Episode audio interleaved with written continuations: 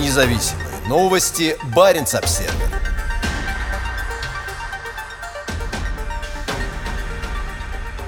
Две авианосные группы НАТО придут на север на учения Cold Response. На фоне размещения России в Баренцевом море новой противокорабельной гиперзвуковой ракеты три эм двадцать два «Циркон», НАТО приняло решение направить на учения Cold Response в Норвегию два самых мощных образца своего военно-морского оружия – британский авианосец «Принц Уэльский» и американский авианосец «Гарри Трумэн». Учения «Холодный ответ», начинающиеся в марте, направлены на отработку переброски сил на север Норвегии и станут крупнейшими заполярными учениями НАТО с восьмидесятых годов прошлого века. В них примут участие около тридцати пяти тысяч военнослужащих из двадцати восьми стран, а значительная часть учений пройдет на море и в воздухе. Подготовка к давно запланированным учениям идет полным ходом и напрямую не связана с нынешним противостоянием между НАТО и Москвой из-за масштабного наращивания российских войск на границе с Украиной. Однако конфликт в Восточной Европе может перекинуться на Арктику, поскольку на Кольском полуострове базируются одни из самых мощных в России систем вооружений, в том числе гиперзвуковые крылатые ракеты и военно-морской компонент стратегической ядерной триады. двадцать четвёртого декабря президент Владимир Путин заявил, что его вооруженные силы успешно произвели залповый пуск гиперзвуковой ракеты «Циркон». Теперь это оружие готово к развертыванию на Северном флоте как на надводных кораблях, так и на многоцелевых подводных лодках четвертого поколения проекта «Ясень». При пуске из российского сектора Баренцева моря «Цирконы» способны достичь целей в Норвегии, в Норвежском море примерно за десять-пятнадцать минут, если в случае военного конфликта Москва решит активировать свою концепцию оборонительного бастиона, направленную на лишение сил НАТО контроля над Норвежским и Гренландскими морями.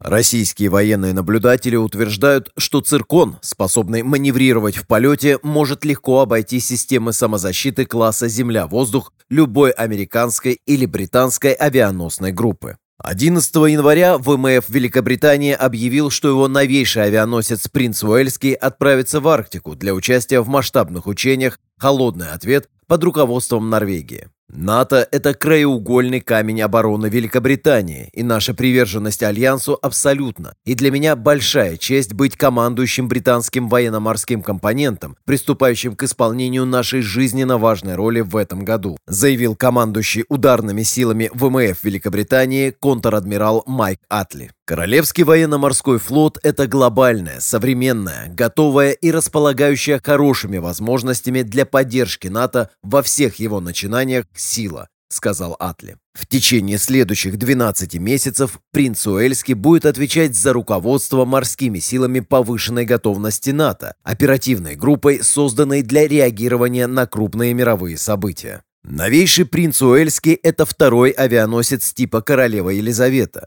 На нем может размещаться от двадцати четырёх до тридцати шести истребителей эф тридцать пять и четырнадцати вертолетов, в том числе типа «Апач», действия с которыми британские военные впервые отработали на аэродроме Бардуфос в Норвежской Арктике в две тысячи девятнадцатом году. «Холодный ответ две тысячи двадцать два» стартует во второй половине марта и продлится до начала апреля.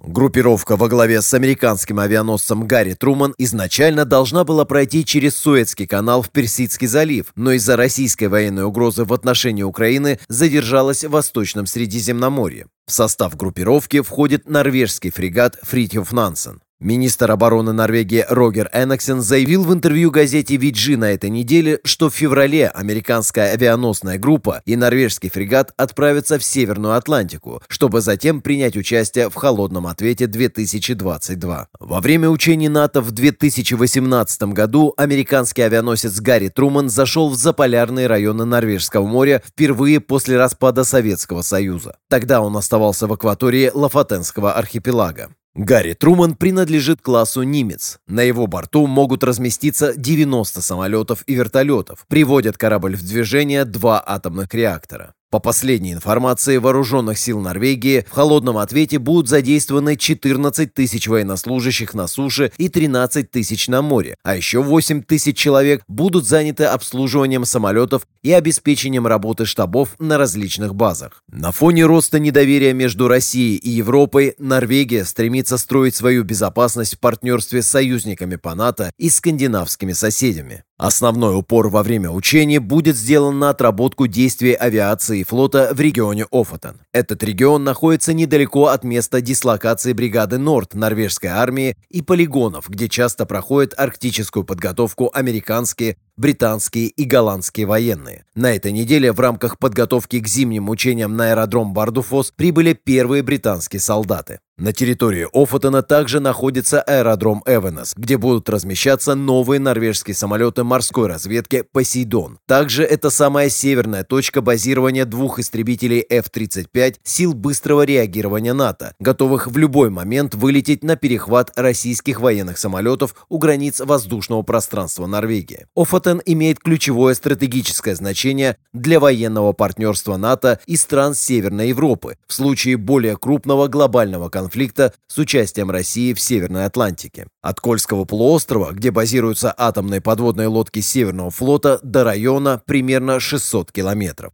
Командующий норвежскими вооруженными силами генерал Эрик Кристоферсен в прошлом году заявил Баренц-Обсервер, что Россия проинформирована об учениях в соответствии с Венским документом. Государства-члены Организации по безопасности и сотрудничеству в Европе приглашают на свои военные учения наблюдателей от других членов организации. Россия получит приглашение направить наблюдателей на «Холодный ответ две тысячи двадцать два», сказал Кристоферсен. После ситуации с Крымом в две тысячи четырнадцатом году Осло, как и большинство других членов НАТО, разорвал военные отношения с Россией. При этом у норвежцев остается прямой канал связи между штабом в районе Буде и штабом Северного флота в Североморске. В четверг в Вене состоялось заседание Постоянного совета ОБСЕ, посвященное разрядке напряженности на границе России и Украины и другим вопросам безопасности в Европе. Это уже третья на этой неделе встреча, где обсуждается обострение военного противостояния. Сначала двусторонние переговоры провели Россия и США, а в среду состоялось заседание Совета Россия-НАТО. Независимые новости. Баренц-Обсервер.